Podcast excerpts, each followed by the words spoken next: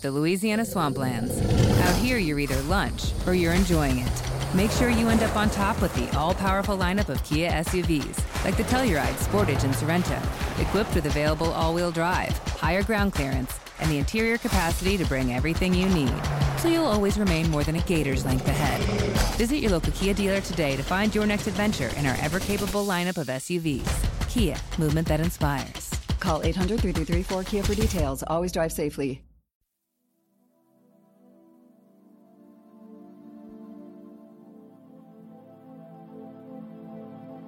Lo Psiconauta è il podcast dedicato alla psichiatria ed alle neuroscienze.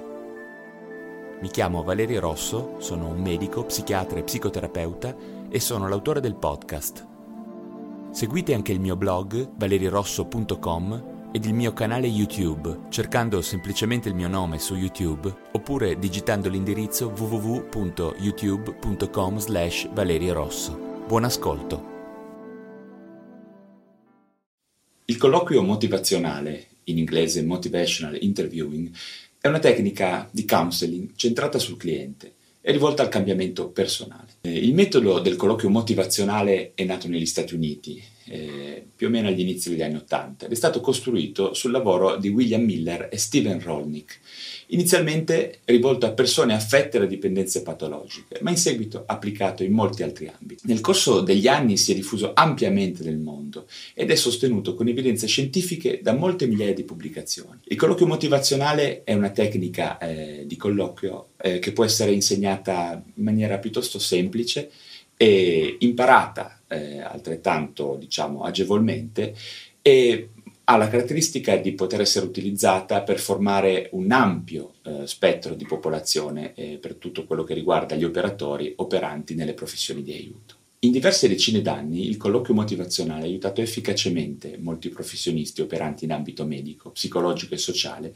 ad accompagnare i loro clienti durante periodi critici nei quali importanti cambiamenti venivano vissuti con ambivalenza e difficoltà. In Italia questo stile di colloquio è stato importato ed attivamente promosso ehm, da un gruppo di formatori che fanno capo al dottor Giampaolo Guelfi, che è uno psichiatra genovese con il quale anche io ho avuto la fortuna di avvicinarmi, eh, diciamo per la prima volta, ehm, al colloquio motivazionale. E nel corso degli anni eh, ad approfondirlo nelle varie, diciamo, refresh e supervisioni. Come viene definito eh, il colloquio motivazionale dagli autori Miller e Rolnick? Nella terza edizione del volume di Miller e Rolnick, appunto il colloquio motivazionale, che in Italia è pubblicato eh, da edizioni Centro Studi Ericsson, eh, vengono, forniti, ehm, vengono, fornite tre diverse definizioni, eh, tutte piuttosto interessanti. Abbiamo una definizione che chiamiamo profana, eh, che sostanzialmente dice che il colloquio motivazionale eh, è uno stile collaborativo di conversazione volta a rafforzare le motivazioni e l'impegno al cambiamento di una persona. La definizione è, diciamo, più professionale, eh, afferma che il colloquio motivazionale è uno stile di counseling eh, centrato sulla persona, volta ad affrontare eh, il comune problema dell'ambivalenza per il cambiamento. Abbiamo poi una definizione super tecnica eh, che sostanzialmente ehm, recita che il colloquio motivazionale è uno stile di comunicazione collaborativo e orientato che presta particolare attenzione al linguaggio del cambiamento, progettato per rafforzare la motivazione personale e l'impegno verso un obiettivo specifico attraverso eh, la facilitazione eh, delle esplorazioni delle ragioni proprie della persona per cambiare. Eh, il tutto in un'atmosfera eh, che possa contemplare una buona accettazione dell'aiuto. Il colloquio motivazionale viene quindi considerato eh, a tutti gli effetti una forma di psicoterapia eh, centrata sul cliente, nel senso rogersiano del termine, eh, finalizzata a specifici obiettivi, eh, come ad esempio ridurre l'ambivalenza, incrementare la motivazione personale al cambiamento e mh, altre cose che vedremo in seguito. Da adesso eh, in avanti vorrei utilizzare eh, al posto del termine paziente, utente, eh, soggetto e, o persona, ehm, la parola cliente, appunto, in rispetto alla tradizione eh, del counseling a cui il colloquio motivazionale appunto eh, si ispira chiaramente. Miller e Rolnick descrivono eh, quattro principi di base del colloquio motivazionale eh, e le specifiche strategie che ne derivano. Eh, il primo principio è quello che sostiene di esprimere empatia. L'empatia eh, sostanzialmente equivale allo sforzo dell'operatore eh, che lavora su di un cliente di tentare di entrare in contatto eh, e possibilmente di assumere eh, la visione del mondo, chiamiamola, eh, del cliente stesso, attivando eh, un atteggiamento che potremmo definire esplorativo e non giudicante. Il fatto che l'operatore, che in quel momento attua il colloquio motivazionale, non approvi le scelte o i punti di vista del cliente. The Louisiana Swamplands. Here you're either lunch or you're enjoying it. Make sure you end up on top with the all-powerful lineup of Kia SUVs, like the Telluride, Sportage, and Sorento, equipped with available all-wheel drive, higher ground clearance, and the interior capacity to bring everything you need, so you'll always remain more than a gator's length ahead. Visit your local Kia dealer today to find your next adventure in our ever-capable lineup of SUVs. Kia, movement that inspires. Call 800 333 4Kia for details. Always drive safely. Non dovrebbe, deve, non dovrebbe influenzare lo sviluppo di una curiosità attiva nei confronti della persona sulla quale stiamo lavorando. Il secondo principio eh, recita eh, sostanzialmente eh, di sviluppare la frattura, la cosiddetta frattura interiore. Questo perché la motivazione è influenzata fortemente dalla cosiddetta frattura interiore, ovvero dalla discrepanza, eh, potremmo dire, tra i comportamenti del cliente ed i suoi valori. Il consapevolizzarsi rispetto a tale frattura interiore, eh, con il disagio che ne può derivare, eh, dovrebbe tendere a far incrementare la motivazione eh, verso eh, il cambiamento, verso la strada del cambiamento. L'operatore che utilizza il metodo del colloquio motivazionale eh, dovrebbe tendere a prestare uguale attenzione eh, alle ragioni eh, per cambiare e a quelle per non farlo. Eh, rispecchiare in questo modo eh, la discrepanza aiuta sicuramente il cliente a superare l'ambivalenza che è sempre alla base eh, del mantenimento dello stato delle cose. Il terzo principio è, è quello connesso al, alla secondare la resistenza eh, diciamo che la resistenza al cambiamento eh, deve essere considerata eh, idealmente non tanto un ostacolo da superare, quanto piuttosto un, eh, un aspetto naturale e inevitabile del processo di cambiamento ed è per questo una fonte importante di informazioni eh, sul punto di vista del cliente rispetto alle le paure connesse all'esperienza del cambiamento stesso che sono sempre in agguato, ovvero ogni persona teme sempre e fortemente di cambiare, anche quando cambia verso il meglio. Anche in questo caso l'ambivalenza connessa alle resistenze espresse dal cliente possono fornire informazioni importantissime potremmo dire fondamentali sulle speranze, sui desideri, ehm, sui timori del cliente legati appunto al cambiamento. La paura di fallire, di dover rispondere a nuove richieste, di dover cambiare la propria esistenza, di assumere nuove responsabilità, ma anche paura della novità o semplicemente dell'imprevisto. Il professionista eh, deve sapere accogliere con empatia e accettazione le motivazioni favorevoli e contrarie al cambiamento, sempre dal punto di vista della prospettiva eh, personale della persona. Il non insistere sulla necessità di sciogliere la resistenza, eh, quindi cambiare, è spesso l'elemento che favorisce la riduzione della resistenza stessa. Il il quarto principio è mm, quello che è, affine alla questione di supportare l'autoefficacia. Possiamo dire che il colloquio motivazionale costruisce le sue fondamenta sulla convinzione che il cliente eh, possegga di fatto le capacità eh, per compiere i passi necessari per cambiare con successo e che abbia le sue proprie buone ragioni che lo spingeranno eh, in prossimo futuro verso il cambiamento. Queste personali buone ragioni vanno stimolate e riconosciute, in sostanza non vanno sostituite con le nostre buone ragioni, quelle dell'operatore, ma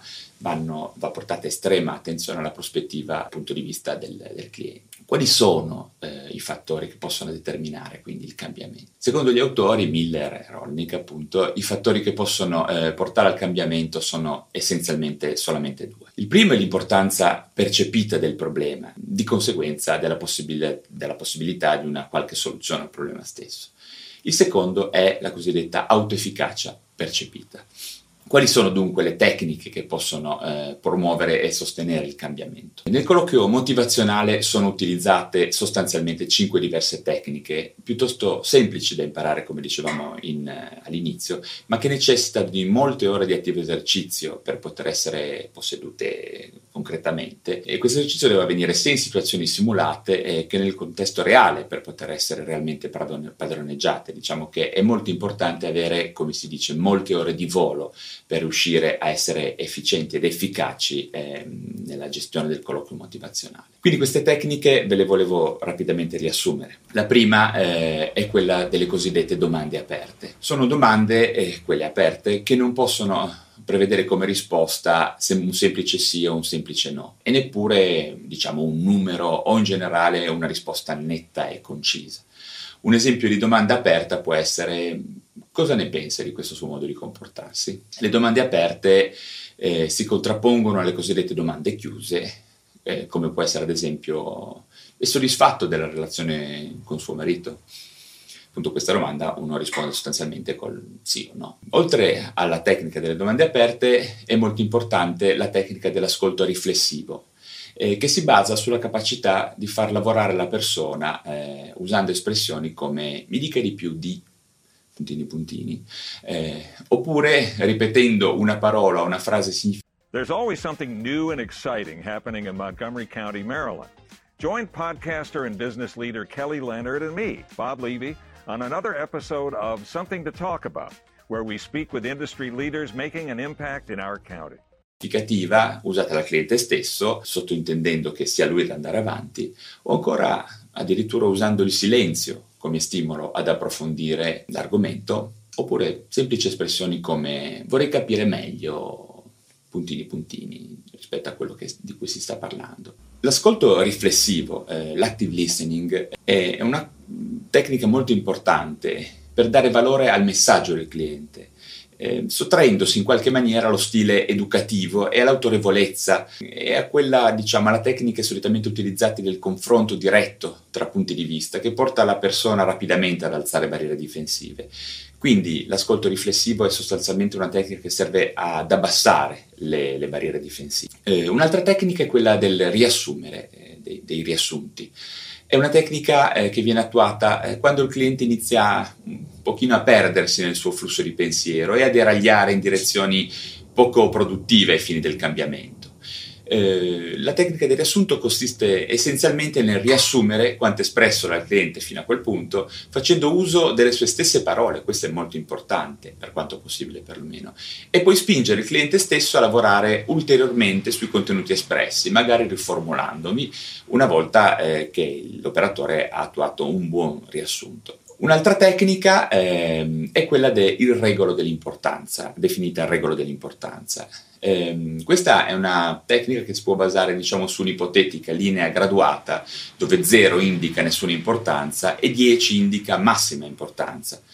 Si chiede quindi eh, alla persona eh, quanto valuta che, le, che per lei sia importante una data cosa, ehm, quindi in una scala da 0 a 10. E poi si può anche chiedere perché eh, questa sua importanza, la, l'importanza che lei dà, si trova sul numero, ad esempio lo 7, e, e non sullo 0. Oppure che cosa le servirebbe per andare dal numero attuale al numero più alto. Insomma, è una modalità per, dare, per fornire, per consapevolizzare il cliente sul, in qualche maniera sul valore che dà rispetto a certe affermazioni. Infine abbiamo la cosiddetta bilancia decisionale. Eh, la bilancia decisionale è una tecnica che pone il cliente in stretto confronto eh, con le dimensioni dell'ambivalenza, mediante un'espressione che può suonare più o meno così. Da una parte lei mi sta dicendo che eh, puntini puntini, diciamo, eh, qualche cosa, ma allo stesso tempo lei afferma anche che puntini puntini, quindi qualche cos'altro. A questo punto eh, io, operatore, sarei interessato a comprendere meglio questi due aspetti contrapposti, favorendo lo svolgimento un, del pensiero del cliente. Diciamo che poi abbiamo anche sostenere e confermare il cliente attraverso eh, quelle che si possono definire affermazioni motivanti. Eh, è molto più semplice, piuttosto che parlarne, fare alcuni esempi. Ad esempio, sono felice che oggi non abbia saltato il contro oppure è stato interessante parlare con lei e mi ha dato la possibilità di conoscerla meglio. O ancora, se fossi stato, ad esempio, nella sua posizione, avrei fatto molto fatica anche io a affrontare tutto questo stress. Infine, è connessa direttamente a quest'ultimo punto, eh, c'è il punto di evocare affermazioni nella direzione del cambiamento ma questo è un punto eh, di particolare interesse eh, a cui eh, vorrei dedicarmi in, diciamo, in, maniera proprio specifica e quindi parlando adesso di come evocare affermazioni che possono essere orientate al cambiamento. In sintesi, diciamo che molte delle abilità necessarie all'operatore che utilizza il colloquio motivazionale derivano direttamente dalla terapia centrata sul cliente di Rogers, appunto domande aperte, ascolto rispecchiante, conferma, sintesi e riformulazione. A queste eh, vanno ad aggiungersi, eh, va ad aggiungersi un'abilità specifica del colloquio motivazionale, ovvero quella di stimolare le affermazioni eh, rivolte al cambiamento, ehm, che è questa tecnica intenzionalmente più direttiva. Le affermazioni eh, di cambiamento sono tutte quelle espressioni del cliente che riflettono, eh, che provengono proprio dal cliente, che riflettono desideri, bisogni, eh, motivazioni, intenzioni o possibilità concrete di cambiare e che i ricercatori hanno scoperto eh, che proprio il numero di queste diciamo, affermazioni orientate al cambiamento siano i preditori più significativi degli esiti positivi, perlomeno nell'abuso di sostanze, ma anche in generale ovunque ci sia un'ambivalenza. Il professionista deve quindi porre domande aperte mirate a stimolare tali affermazioni, eh, affermazioni eh, rivolte al cambiamento poi esplorarle, rispecchiarle e fornire sintesi che colleghino le varie tematiche di cambiamento espresse dal cliente in un contesto diciamo più organico, ben, ben composto. Si distinguono quattro categorie di affermazioni orientate al cambiamento. Frasi, ad esempio, che rievocano le cose non positive del momento attuale, ad esempio è una cosa seria, Adesso capisco che se continuo così posso far male alla mia salute, non avevo pensato che potesse essere un problema. Periodi eh, ed espressioni anche possono essere che valutano positivamente eh, i vantaggi del cambiamento. Ad esempio, i miei figli potrebbero apprezzarlo, insistono sempre perché io cambi, eh, oppure in questo modo mi toglierei dai guai con la giustizia. Eh, un possibile vantaggio è che avrei tanto più tempo per me. Affermazioni, eh, diciamo, eh, che sono orientate al cambiamento perché rievocano fiducia nella propria capacità di riuscire. Come ad esempio, se decidessi davvero di cambiare, probabilmente ci riuscirei. Oppure ho smesso di fumare anni fa, non è stato facile, ma alla fine ce l'ho fatta oppure sono una persona determinata, quando decido di fare una cosa spesso ci riesco. Infine eh, possiamo avere, ne possiamo avere tantissime ovviamente, eh, ma anche mh, abbiamo, vorrei parlare di espressioni che invece possono esprimere l'intenzione vera e propria di cambiare, cioè una persona piuttosto che inizia ad andare avanti nel processo di cambiamento, come ad esempio è davvero giunto il momento di smettere, devo proprio fare qualcosa, questo è quello che voglio mi potrebbe dire cosa potrei fare per cambiare. Di conseguenza l'operatore dovrà lavorare su domande, osservazioni eh, che rievic- rievocano eh, affermazioni nella direzione del cambiamento con riferimento eh, in particolare ai gruppi diciamo, di affermazioni che abbiamo appena descritto. In realtà poi abbiamo un altro punto importante che è quello nel quale il cliente inizia ad alzare resistenze. Come possiamo muoverci in caso di resistenza da parte del cliente? È utile riportare alcune strategie consigliate in caso di resistenza da parte del cliente eh, secondo eh, Miller e Rolnick. Secondo loro eh, la resistenza, ovvero il comportamento scarsamente o per nulla collaborativo eh, del cliente, è il segnale di una disarmonia eh, nella comunicazione con l'operatore. La resistenza si manifesta con comportamenti eh, che possono avere varie facce, varie espressioni. Ad esempio può essere quella di discutere, eh, sfidare, screditare, oppure manifestare ostilità verso l'operatore, interrompere, parlare sopra le persone, parlare a un tono di volume troppo alto, troppo basso, eh, bloccare l'operatore, negare, incorpare gli altri dissentire, scusarsi eccessivamente, proclamare la propria impunità, minimizzare, esprimere pessimismo, ignorare l'operatore, distrarsi, non rispondere, insomma eh, divagare, ce ne possono essere davvero tanti. Le strategie suggerite eh, verso la resistenza sono, sono, diverse, ve ne voglio elencare alcune. Ad esempio può essere quella di cambiare la direzione del colloquio evitando di approfondire la resistenza, quindi passando semplicemente oltre. Un'altra può essere quella di riformulare, ammettendo il disaccordo evidenziando in realtà il sentimento di rifiuto o di ribellione del cliente verso l'operatore o altre persone significative e provare a vedere come reagisce la persona. Un'altra ancora è quella di riformulare evidenziando eh, in maniera specifica l'ambivalenza del cliente, oppure ancora riformulare evidenziando in realtà poi i comportamenti positivi, magari per quanto minimi, del cliente eh, rispetto a una data situazione. Diciamo che riformulare è, è un pochino la parola d'ordine, in qualche maniera riformulare introducendo una variazione che confermi in qualche modo la strategia comunicativa dell'operatore enfatizzando magari il valore della scelta personale e il controllo del, del, del cliente rispetto alla situazione che stiamo esplorando, schierandosi sempre dalla parte eh, del cliente e delle sue ragioni. Bene, vorrei terminare eh, spiegando rapidamente in quali campi il colloquio motivazionale eh, può essere applicato. Per quanto riguarda gli esiti dell'applicazione del colloquio motivazionale possiamo dire eh, che si tratta eh, di, un, diciamo, di, un, trattamento psicoterapico e di un counseling che senza dubbio eh, ha delle basi molto consolidate ed è sostenuto da evidenze scientifiche nell'ambito dell'abuso di sostanze e di problemi correlati. Più in generale il colloquio motivazionale è stato anche applicato eh, ad una varietà abbastanza estesa di problemi psicologici e sociali allo scopo di favorire l'adesione a trattamenti o interventi specifici, modificandone spesso gli esiti. Quindi come una forma di pretrattamento, ad esempio per disturbi d'ansia, per favorire la motivazione alla trattamento, alla terapia nei reduci di guerra, per donne depresse che non richiedevano un trattamento farmacologico oppure con eh, clienti a rischio suicidario come, come integrazione eh, ad altre terapie ovviamente. O appunto eh, come integrazione alla terapia cognitivo-comportamentale per clienti con disturbi alimentari, per soggetti con problemi di gioco d'azzardo o ancora eh, come programma di formazione per agenti carcerari nelle situazioni acute di crisi di negoziazione o con soggetti eh, affetti da fobie e tante altre situazioni ancora. Si può dire che un aspetto non ancora tanto esplorato ma molto interessante mh, è quello connesso all'utilizzo del colloquio motivazionale nell'ambito generale della psichiatria, eh, magari in associazione a trattamenti psicoeducativi. Diciamo che il problema di sciogliere l'ambivalenza e di eh, orientare eh, un paziente in una direzione del cambiamento è un'emergenza molto sentita in psichiatria, sia per quello che riguarda ad esempio il mantenimento della compliance eh, di trattamenti psicofarmacologici, sia per quello che riguarda in generale il problema della riabilitazione. Quindi eh, mi viene da dire che eh, il colloquio motivazionale potrà avere molte declinazioni interessanti nell'ambito della psichiatria, anche se al momento non è così studiato e richiede una, una fase di, di validazione in quest'ambito specifico.